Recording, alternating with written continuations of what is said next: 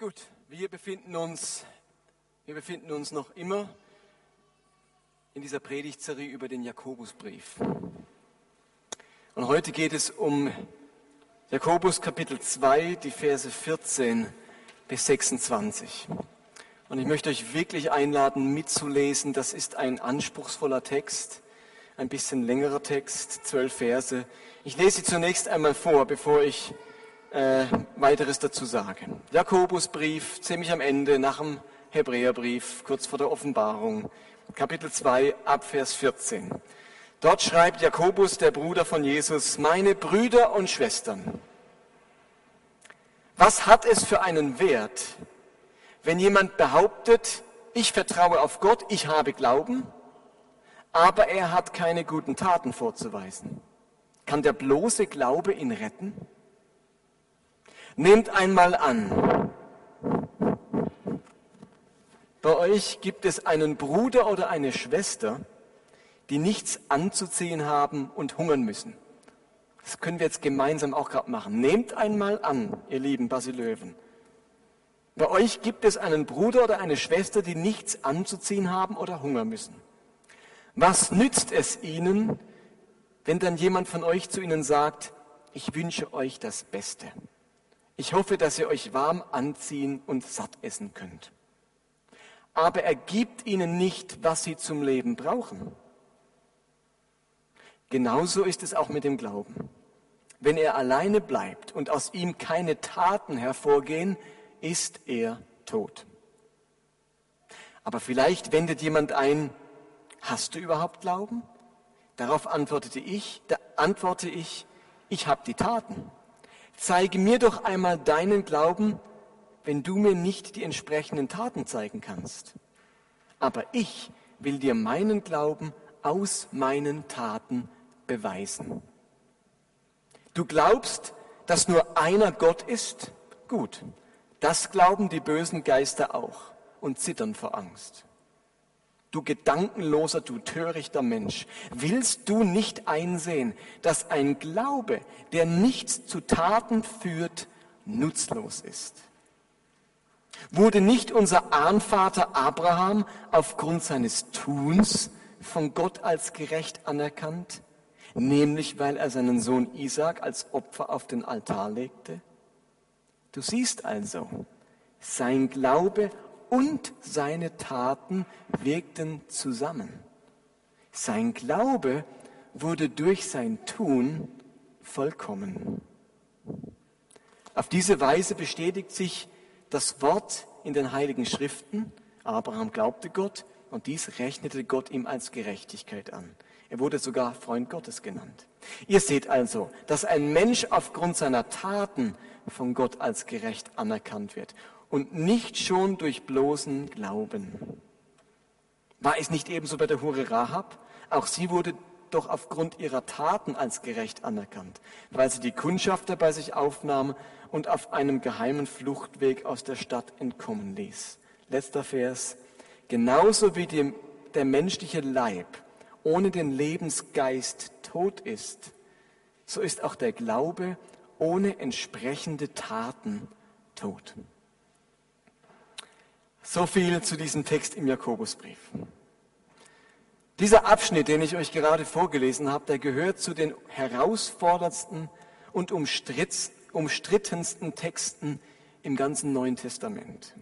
Der große Reformator Luther wusste nicht einmal, ob man den Jakobusbrief wirklich zur Bibel zählen darf aufgrund dieses Abschnittes. Für ihn war dieser Jakobusbrief eine strohende Epistel, ein Strohner Brief, nicht Gold, Silber, edle Steine, Strohen, verbrennt, nichts wert, raus damit aus der Bibel. Der konnte sich nicht anfreunden mit dem Jakobusbrief, denn er war ein ganz großer Fan des Römerbriefs Paulus. Und scheinbar widersprechen sich der Jakobusbrief und der Römerbrief. Denn Jakobus misst den Taten eines Christen einen ganz hohen Stellenwert bei. Und ich möchte euch bewusst mal diesen Vers aus dem Römerbrief zeigen, und vergleichen, dass ihr den Unterschied seht. In Jakobus 2, Vers 24 steht, wie ich euch gerade vorgelesen habe. Ich lese es nochmal vor in der, äh, der Luther-Übersetzung. Ihr seht, dass der Mensch aufgrund seiner Werke gerecht wird, nicht durch den Glauben allein. Nicht durch den Glauben allein. Wisst ihr, was das lateinisch heißt? Non sola fide. Wisst ihr, wie Luthers großer Leitspruch hieß? Sola fide. Hat er nämlich aus dem Römerbrief. Kapitel 3, Vers 28. So halten wir nun dafür, dass der Mensch gerecht wird ohne des Gesetzes Werke, allein durch den Glauben. Und Jakobus schreibt, nicht durch den Glauben allein. Oh, jetzt habe ich mich wo reingeritten, dass ich den Text ausgewählt habe. Was will Jakobus nun sagen? Um was geht es diesem Jakobus? Will Jakobus wieder die Gebote und die Gesetze einführen? Muss man wieder das Alte Testament halten? Diese Frage, die müssen wir jetzt unbedingt klären. Welche Rolle spielen die Werke? Was muss ein Christ jetzt eigentlich einhalten, um wirklich gläubig zu sein? Welche Gebote und welche Teile der Bibel sind für einen Christen verpflichtend und welche nicht? Und um euch das heute Abend zu erklären, müssen wir einen kleinen Exkurs machen. Wir gehen miteinander zurück ins Jahr 49 nach Christus. 49 nach Christus. Seid ihr dort? Hallo? Angekommen? Die Jünger und die Christen der damaligen Zeit standen nämlich im Jahre 49 vor Christus vor einer ganz ähnlichen Frage. Müsst ihr euch das so vorstellen? Inzwischen sind 19 Jahre vergangen, seitdem Christus gekreuzigt wurde, vielleicht auch ein bisschen weniger, je nachdem, wie das datiert. Und viele Juden sind zum Glauben an Christus gekommen. Ganz viele Juden sind zum Glauben an Christus gekommen. Diese Juden, die jetzt an Christus glauben, blieben in ihrem jüdischen Glauben verwurzelt. Und Jesus war für sie gleichsam die Erfüllung, der Höhepunkt dieses Glaubens. Jesus war für diese Juden, Jeshua Hamashiach, wie sie ihn nennen, Jesus war für sie der erhoffte Messias. Und sie verehrten ihn als Sohn Gottes. Gleichzeitig behielten diese jüdischen Christen ihre jüdischen Traditionen und ihre Glaubensinhalte bei. Logisch natürlich nur solange sie nicht im Widerspruch zu dem standen, was Christus gelehrt und getan hat. Und darum war es für Juden damals klar, dass sie, auch wenn sie jetzt an Christus glaubten, weiterhin die jüdischen Feste oder den Sabbat zu halten hatten. Auch die jüdischen Reinheitsvorschriften waren weiterhin Teil ihres Alltags. Die Juden haben nicht ihren Alltag geändert, bloß weil sie an den Messias glauben. Sie waren immer Juden, sie sind Juden, jetzt glauben sie an den Messias. Aber das, was seit Jahrtausenden ihren Alltag geprägt hat, hat auch weiterhin ihren Alltag geprägt. Warum sollten sie das auf einmal ändern, was sie ihr Leben lang für Gott und für ihren Glauben gemacht hatten? Die Dinge waren ja nicht plötzlich schlecht, bloß weil sie an den Messias glauben.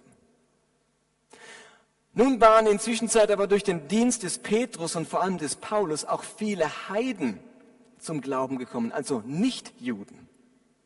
Und diese Heiden, die standen nicht in einer jüdischen Tradition.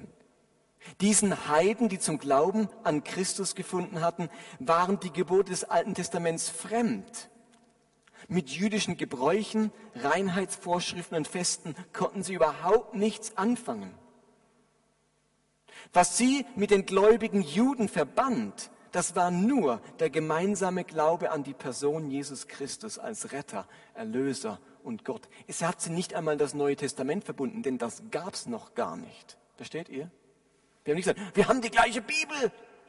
Die gab es noch gar nicht.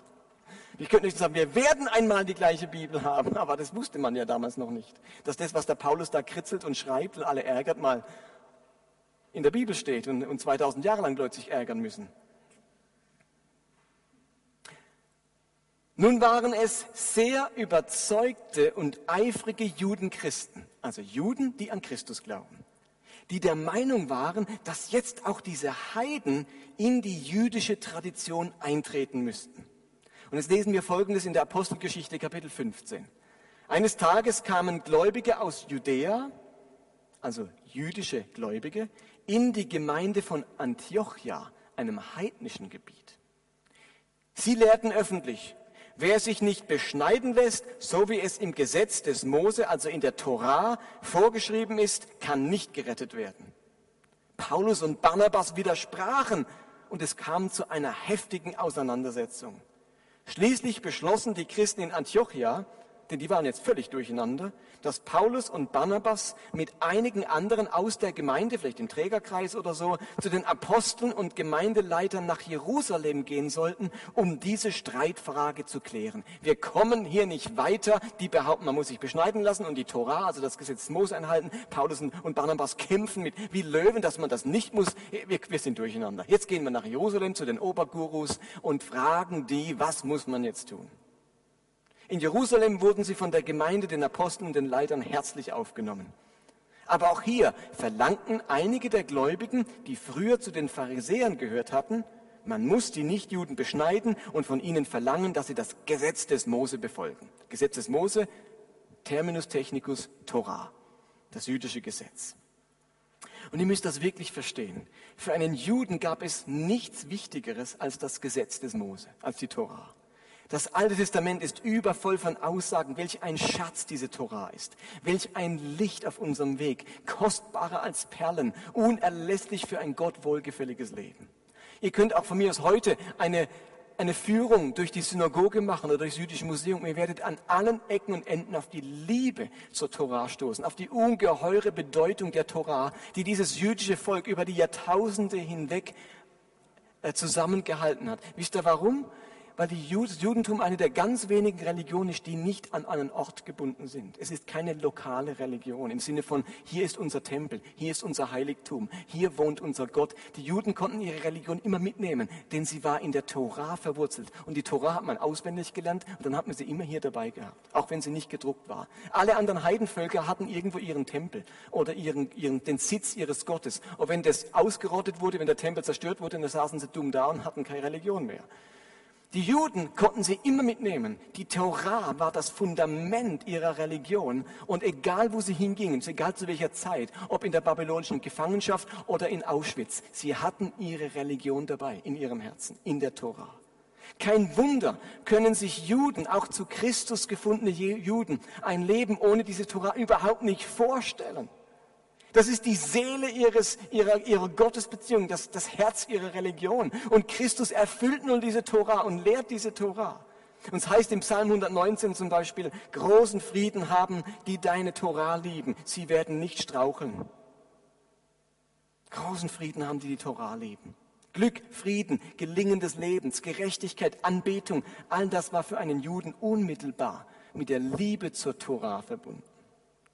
Kein Wunder, beharren diese tief im Judentum verwurzelten Christen darauf, dass auch die Heiden die Beschneidung und die Torah in ihren Glauben integrieren. Ist doch verständlich, oder? Oh, jetzt habe ich das Mikro ins Wasser gesteckt.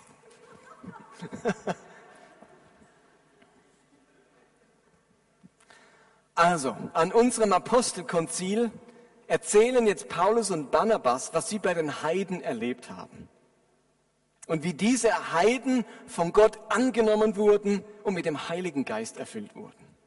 Als nächstes steht Petrus auf und berichtet, wie Gott ihn zu den Heiden gesandt hat und diese ebenfalls von Gott mit dem Evangelium und mit der Gabe der Prophetie und Zungenreden und all dem möglichen Zeug ausgerüstet wurden. Und dann sagt Petrus in dieser ganzen Streitdebatte den bezeichneten Satz in Apostelgeschichte 15, Vers 10. Warum zweifelt ihr nun an Gottes Weg, indem ihr ihnen, also den Heiden, eine Last aufbürdet, die weder wir noch unsere Vorfahren tragen konnten? Also Petrus sagt, Leute, was passiert hier gerade? Können wir nicht Gottes neuem Weg vertrauen? Ihr legt den Heiden eine Last auf, nämlich das Einhalten der Torah. Seid doch realistisch, das haben doch nicht mal wir geschafft, geschweige denn unsere Vorväter. Übrigens, deswegen ist Christus gekommen, weil wir es eben gar nicht schaffen. Und ihr wollt es den Heiden diese Last auferlegen? Und jetzt ziehen sich nach diesen Statements dieses Petrus und Paulus und Barnabas, ziehen sich die Apostel und Ältesten in Jerusalem zurück für das erste große christliche Konzil. Wahrscheinlich das einzige, das wir anerkennen. Und in diesem Konzil im Jahre 49 nach Christus beschließen sie gemeinsam etwas Wegweisendes für den Rest der Christenheit. Und es ist dann genau unser Jakobus, dessen Brief wir gerade anschauen, der aufsteht und allen versammelten Christen das abschließende Urteil bekannt gibt. Müssen sich die Heidenchristen beschneiden lassen und das Gesetz des Mose einhalten? Das war die Frage, stimmt's? Sehen wir noch auf der gleichen Seite? Das war die Frage. Müssen das die Christen aus den Heiden oder nicht? Und dann sagt er in Vers 19, und ihr Lieben, hört bitte in diesen Versen, hört gut hin, was, wie sich das anfühlt, was, was Jakobus jetzt sagt. Deshalb bin ich der Überzeugung, dass wir den Nichtjuden, die sich zu Gott bekehren, das Leben nicht unnötig erschweren sollten. Wir sollten sie nicht dazu verpflichten, das ganze jüdische Gesetz zu verfolgen. Hört ihr das, diesen Satz, das Leben unnötig erschweren? Das verleiht meiner Seele Flügel, dieser Satz. Mein Gott, mein Jesus und die großen Apostel beschließen miteinander, dass den Heiden das Leben nicht schwer gemacht werden soll. Ihr Lieben, ich bin Teil einer Religion, die vor 2000 Jahren entschieden hat, wir wollen es den Gläubigen nicht schwer machen. Wenn wir heute Menschen erreichen wollen mit dem Evangelium, dann gilt dieser Satz immer noch. Man darf es Leuten nicht schwer machen. Und das klingt ein bisschen anders wie in manch anderen Kreisen. Man sagt, man muss es ihnen ganz schwer machen. Die Last des, des Gesetzes und sie, dass sie zerknirschen unter ihrer Sünde und dann noch diese Hürde und jene Hürde. Wir machen es ihnen schwer damit. Wenn sie sich dann bekehren, dann haben sie sich richtig bekehrt. Das Problem ist, dass sich dann einfach keiner bekehrt. Oder zumindest nur die Hardliner, die sich zu vielleicht jeder Sekte bekehren würden, weil sie irgendwie sagen, ich mache alle Extreme mit die entschließen, lasst es uns den Heiden nicht unnötig erschweren. Die Apostel treffen eine Grundsatzentscheidung. Die Juden, die zum Glauben finden, dürfen und sollten in ihrer Tradition verhaftet bleiben und weiterhin der Torah als ihrer Grundlage zur Lebensgestaltung Gewicht verleihen. Verstanden? Den Juden haben sie empfohlen, ihr steht in dieser Tradition seit, seit Abraham und ihr dürft die beibehalten. Ihr glaubt an Christus, aber bleibt in eurer Tradition verwurzelt. Ja, ihr bleibt in eurer Torah, in eurer Ethik, in eurer Art, wie ihr lebt und Leben gestaltet, verhaftet. Ihr müsst das jetzt nicht ändern, bloß weil ihr an Christus glaubt. Aber die Heiden, die das überhaupt nicht kennen, die müssen keinen Schritt in Richtung Torah oder jüdischen Tradition tun. Ihnen ist nämlich gleichzeitig bewusst, dass diese Tora eine ungeheure Last auf dem Leben von Menschen ist, die eben auch die Juden bis in die Gegenwart und in der Vergangenheit nicht wirklich tragen kommen, konnten. Und aus diesem Grund wollen sie nun diese schwere Last der Tora, die strikte Einhaltung des Alten Testaments mit seinen 613 Geboten und Verboten keinesfalls den Heiden aufbürden. Und gemeinsam verfassen die Apostel jetzt ein Konzilsschreiben und geben das dem Paulus und dem Barnabas mit nach Antiochien. Und dort schreiben sie Folgendes. Wir, die Apostel und Gemeindeleiter in Jerusalem, senden brüderliche Grüße an alle Christen in Antiochia, Syrien und Silizien, die nicht aus dem Judentum stammen wir haben gehört, dass euch einige Leute aus unserer Gemeinde, ohne von uns beauftragt zu sein, durch ihre Lehre beunruhigt und verunsichert haben. Eine nette Einleitung, oder? Verständnisvoll holen die Leute ab, wo sie stehen. Ist doch gut gemacht, oder? Und dann sagen sie, geleitet durch den Heiligen Geist kamen wir zu dem Entschluss. Durch wen geleitet? Nicht, wie uns ist nichts Besseres eingefallen oder nach einer Kampfabstimmung 5 zu 6 kam. Nein, geleitet durch den Heiligen Geist kamen wir zu dem Entschluss, euch außer den folgenden Regeln keine weitere Last aufzulegen. Und jetzt kommen vier Regeln von 613. Das nenne ich Kürzen. Ihr sollt kein Fleisch von Tieren essen, das den Götzen geopfert wurde. Außerdem kein Fleisch von Tieren, die nicht völlig ausbluteten. Ihr sollt auch kein Blut verzehren. Hütet euch vor verbotenen sexuellen Beziehungen. Wenn ihr danach handelt, verhaltet ihr euch richtig. Herzliche Grüße an euch alle. da steht's dort, oder? Überleg mal, gerade stand zur Debatte, 613 Gebote und Verbote auf die Schulter der Heiden zu legen. So im Sinne von, na, im Nachhinein erfahrt ihr die Spielregeln. Jetzt bekehrt ihr euch mal und dann, wenn man dabei ist und denkt, okay, jetzt kommen da 613 Gebote, flop. Und jetzt entscheiden die Apostel unter der Führung des Heiligen Geistes, alle wegzustreichen, bis auf vier Stück, über die man übrigens diskutieren kann. Es vergeht keine zwei Jahre, schreibt der freche Paulus im Korintherbrief übrigens wegen dem Fleischessen. Hey, wenn dein Gewissen das erlaubt, dann ess Fleisch. Also die, die Dinge sind negotiable, verhandelbar. Wo bin ich? Hier. Also, das ist ein Teil dieser guten, großartigen Botschaft. Ihr Lieben, ich, mich, mich hat es ehrlich gesagt unglaublich fasziniert beim, beim Predigtschreiben wahrzunehmen, dass wir Teil einer guten Botschaft sind, dass wir los sind von dem Joch der vielen Gebote und Gesetze. Ein paar wenige Regeln des Zusammenlebens geben die Apostel den Heiden mit, da ansonsten, ich sage euch, jegliche Gemeinschaft zwischen Heidenchristen und Judenchristen so gut wie unmöglich würde. Sie sollen sich vor der im Judentum üblichen, äh, im Judentum, sie sollen sich vor der im Heidentum üblichen Tempelprostitution fernhalten und nur koscheres Fleisch essen. Also Fleisch, das geschächtet wurde, also völlig ausgeblutet ist. Was übrigens als Schlachtungsart in der Schweiz und Deutschland verboten ist. Für den Juden war das, im Blut ist das Leben. Der konnte einfach, für die Römer war es zum Beispiel üblich, Wein mit Blut zu vermischen. Römer haben Blut getrunken, hat regelmäßig den Rotwein ein bisschen gepanscht mit Blut. Bei uns macht man es mit Glycerin oder irgendwas, die haben es mit Blut gemacht. Blut hat man getrunken, Blut war in den Speisen. Wenn das Steak hat man gesagt, ja, rare, medium oder irgendwie haben die Römer ihrem Koch gesagt. Das heißt, stellt euch vor, die haben da irgendwie eine Gemeindeversammlung und die Juden haben ja koscheres Fleisch, kein Blut und bei den Römern tropft so das Blut aus dem Steak. da wäre der Jude gerade vom Tisch gekippt. Und sie mussten sagen, wir brauchen ein paar Regeln, damit ihr überhaupt zusammen leben könnt und führen jetzt diese vier Regeln ein. Und übrigens, ich finde es interessant, dass heute, heutzutage, gerade diejenigen, die darum kämpfen, dass das Alte Testament volle Gültigkeit hat und alle möglichen Gebote wieder auf den Tisch bringen, dass gerade die Leute die Gebote, die jetzt explizit von den Aposteln als Regeln genannt werden, nicht beachten. Ist dir schon mal aufgefallen? Also wenn jemand sagt, ja, man müsste aber schon noch streng sein und, und, die, und die Gebote halten, dann, dann wenigstens die vier, oder? Aber die sind nie Thema.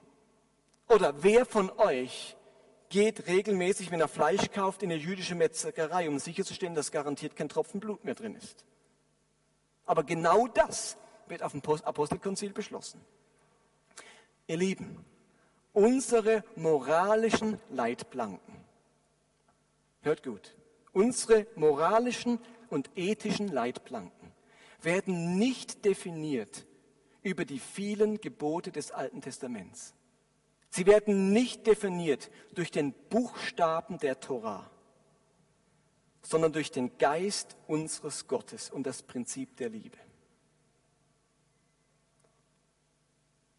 Und genau, genau deswegen schreibt Paulus im 2. Korintherbrief Kapitel 3, Christus hat uns befähigt, befähigt, wir können das, Diener des neuen Bundes, ich könnte auch sagen des neuen Testaments zu sein, des Bundes, der nicht vom Buchstaben, sondern vom Geist gekennzeichnet ist. Denn der Buchstabe der Torah bringt uns den Tod, der Geist Gottes aber führt zum Leben. Ihr Lieben, das sind radikale Aussagen. Gesprochen von einem Ex-Pharisäer, Paulus. Der Buchstabe der Torah bringt uns den Tod, aber der Geist führt zum Leben. Wir orientieren uns als Christen nicht am Buchstaben, nicht daran, was geschrieben steht, sondern daran, was der Geist unseren Herzen sagt und was zum Leben führt. Ich weiß, das ist ein sehr heikler Satz. Dieser Satz braucht ganz viel Verantwortung und ganz viel Gottesbeziehung. Ihr Lieben, es ist so viel einfacher zu leben, wenn alles vorgeschrieben ist. Ist euch das bewusst? Es ist so viel einfacher und bequemer, wenn alles geregelt ist. Wenn ich das Buch habe, ah, da steht das, da steht das, dann kann ich mich und alle anderen zurechtrichten. Es ist so viel anspruchsvoller, auf den Geist zu hören und nach der Liebe zu leben und dem, was zum Leben führt. Aber genau das heißt es. Dazu hat Christus uns befähigt. Und es ist ein Ausdruck von geistlicher Unfähigkeit, wenn ich zurück zum Buchstaben muss für meine moralischen und ethischen Leitplanken. Unsere große Leitplanke für Leben und für Beziehungen ist die Liebe, nicht der Buchstabe. Wer den Mitmenschen liebt, heißt es, hat alles getan, was die Torah fordert. Diese Gebote und alle anderen sind in, den, in dem einen Satz zusammengefasst, liebe deinen Mitmenschen wie dich selbst. Also wird durch die Liebe die ganze Torah erfüllt. Römer 13. Und in Galater 5, das ganze Gesetz, also auf, auf Deutsch, äh, auf Deutsch, auf Hebräisch, die ganze Torah, ist erfüllt. Hast du gehalten, wenn dieses eine Gebot befolgt wird. Liebe deinen Mitmenschen wie dich selbst. Wenn wir zurückkehren zum Jakobusbrief, dann müssen wir festhalten, dass Jakobus selbst den Entschluss gefällt hat, den Heiden keine Last aufzulegen und von ihnen nicht die Werke des Gesetzes zu verlangen. Es war Jakobus, der es geschrieben und verkündet hat. Auch er möchte sich nicht an die Gesetze, an den Gesetzen des Alten Testaments orientieren, sondern an der Liebe und Nächstenliebe. Wir können also zusammenfassen. Christen sind frei von den Geboten des Alten Testaments. Sie vollbringen keine guten Taten, um vor Gott Gerechtigkeit aufzubauen. Das Apostelkonzil im Jahre 49 hat Christen für alle Zeit vom Buchstaben des Gesetzes losgesprochen. Wir orientieren uns am Geist, der zur Liebe und zum Leben führt. Die grandiose Botschaft des Apostelkonzils an uns Heiden ist, wir sind frei der christliche Glaube will das Leben nicht unnötig erschweren. Das muss man jetzt erstmal schlucken.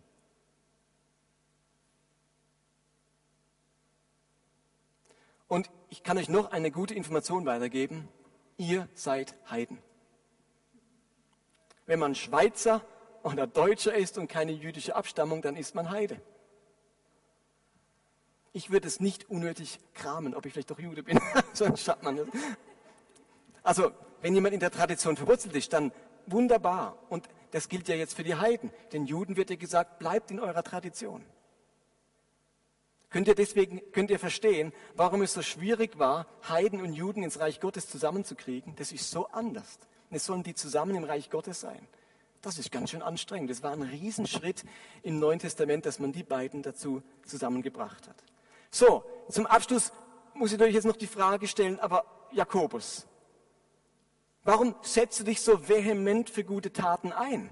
Warum plädiert dann Jakobus in diesem zweiten Kapitel so vehement und intensiv für gute Taten? Lass mich das nochmal kurz lesen. Nehmt einmal an, bei euch gibt es einen Bruder oder eine Schwester, die nichts anzuziehen haben und hungern müssen.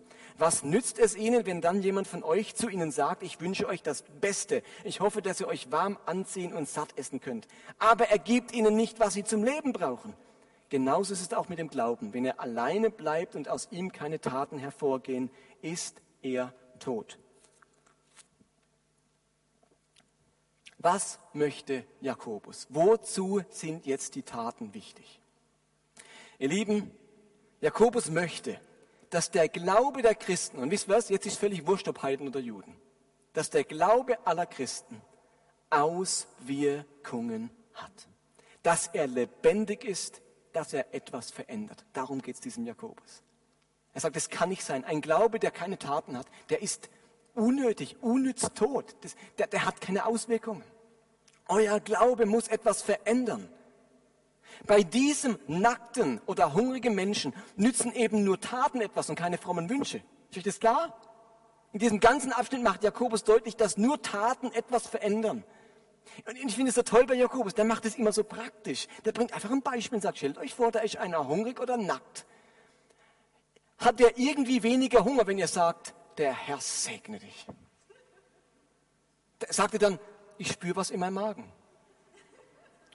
Ich spüre, wie der voll wird.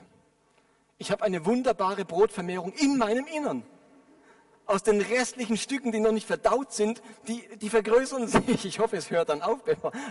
Natürlich passiert das nicht. Nützt es dem Frierenden ohne Kleider irgendetwas im Punkto seiner körperlichen Wohlbefinden, wenn er sagt, ich wünsche dir das Allerbeste. Der hat doch erst keinen Hunger mehr und der friert doch erst nicht mehr, wenn ihm irgendjemand zu essen gibt und Kleidung gibt, stimmt's? Diese simple Sache möchte Jakobus sagen. Der Glaube muss am Ende was tun. Nur Taten ändern etwas zum Besseren. Nur Taten ändern etwas. Lasst mich euch versuchen, das nochmal zu erklären. Heute sage ich ein paar heikle Sachen. Kann man die Kassette mir erstmal noch geben, dass ich nochmal Korrektur höre? Es wird viel, auch in unserer Stadt, für Erweckung gebetet. Und vor ein paar Wochen war ich selbst bei dieser sogenannten Erweckung in Florida. Aber lass mich in aller Deutlichkeit sagen und lass mich erst fertig reden, bevor er die äh, Eier schmeißt. Eine Erweckung wird die Welt nicht verändern. Der christliche Glaube wird die Welt nicht verändern. Nur Taten werden die Welt verändern. Nur Taten werden die Welt verändern. Wenn diese Erweckten nicht tätig werden, hat der Hungernde oder Nackte auch weiterhin nichts zu essen oder anzuziehen. Wenn der Gläubige nicht tätig wird, wird er nicht in der Lage sein, ganz praktisch etwas zu verändern. Versteht ihr das? Lieben, die Erweckung ändert noch überhaupt nichts in dieser Welt. Der Glaube ändert noch überhaupt nichts. Denn es passiert, was Jakobus schreibt, es gibt Gläubige, die nichts tun. Versteht ihr das? Es ist am Ende nicht die Erweckung, es ist am Ende nicht einmal der Glaube, es ist die Tat, die aus dem Glauben folgt, die etwas verändert. Ihr Lieben, wir können hundertmal für Erweckung beten. Das garantiert noch überhaupt nicht, dass sich irgendetwas in dieser Welt verändert. Wenn diese Erwecken nicht anfangen, ihr Essen, ihre Kleidung, ihr Geld, ihre Zeit, ihre, ihre Taten und ihre ähm, Begabungen weiterzugeben in dieser Welt. Genau das sagt Jakobus. Wenn aus dem Glauben oder aus der Weckung oder aus der Kirche keine Taten hervorgehen, sind sie tot und verändern nichts. Die Not zu sehen und einfach einen Segenswunsch oder ein Segensgebet auszusprechen, nützt noch überhaupt nichts, wenn ich mich nicht dazu gebrauchen lasse, etwas zu tun. Und deswegen plädiert Jakobus vehement dafür, dass Christen tätig sein müssen. Und darin widerspricht er übrigens überhaupt nicht Paulus. Überhaupt nicht. Denn es, auch unser Paulus kann genauso deutlich sagen, was Jakobus in diesem ganzen Abschnitt sagen möchte. In, in, in Galater 5, Vers 6 sagt jetzt Paulus, wenn wir mit Christus verbunden sind, ist es völlig gleich, ob wir beschnitten oder unbeschnitten sind, Juden oder Heiden. Bei ihm gilt allein der Glaube, der sich in Taten der Liebe zeigt. Also in dem Punkt sind sich Paulus und Jakobus völlig deckungsgleich. Bei Gott gilt nur der Glaube etwas, der durch Taten der Liebe sich lebendig erweist. Und ist völlig wurscht, ob du beschnitten bist, ob du die Torah im Rucksack hast oder nicht, das spielt für Gott keine Rolle. Das ist ihm Wurst. Für ihn zählt nur eines, ein Glaube, der Taten der Liebe hervorbringt.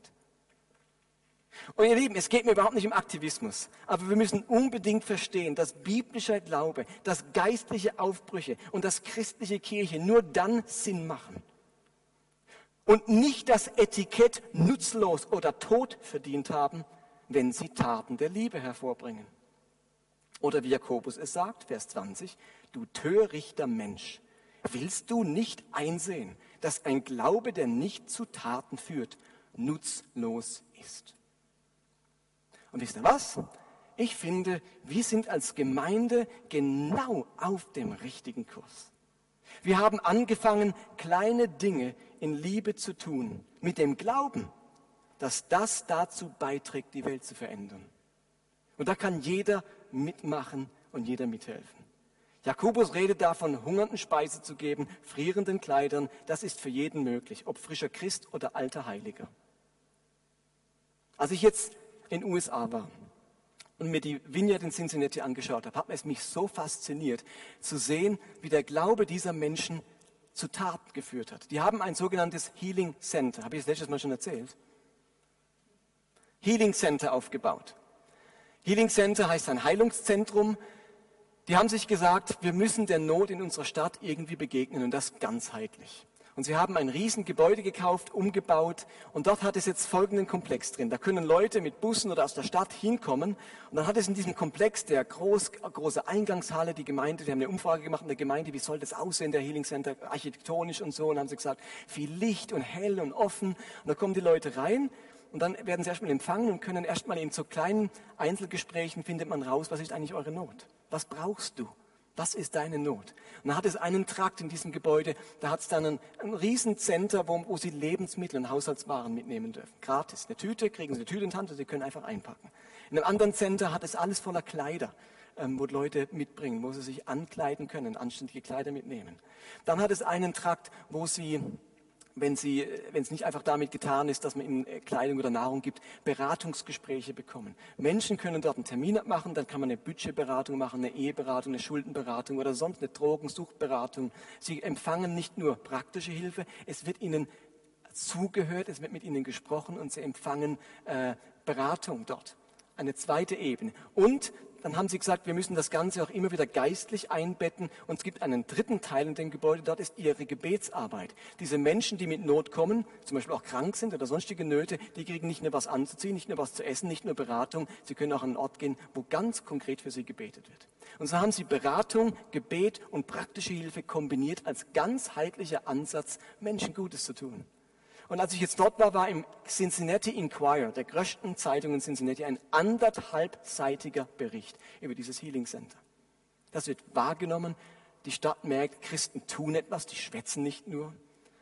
Stellt euch vor, wenn in der Basler Zeitung anderthalb Seiten ein Bericht wäre über das Heilungszentrum oder das, die, das, die Diakoniestation der Basilea, wo Christen tätig werden, wo sie sagen, unser Glaube ist lebendig. Ihr Lieben, ich bin ganz neu begeistert von der Vorstellung, eine Gemeinde zu bauen, deren großes Ziel es ist, kleine Dinge in Liebe zu tun, um die Welt zu verändern. Und es stimmt, was Jakobus hier schreibt. Wenn der Glaube Taten bekommt, ihr Lieben, dann fühlt er sich so lebendig an wie sonst nie. Wenn der Glaube Taten bekommt, dann fühlt er sich erfüllt an, vollständig, sinnvoll, so wie der Körper lebendig ist mit Geist, aber tot ohne Geist. Ich kann mir Gemeinde nicht mehr vorstellen, nicht anders vorstellen, muss ich sagen, als ein Ort tätiger Nächstenliebe, eine Oase der Freundlichkeit, eine Insel der Hilfe. Amen.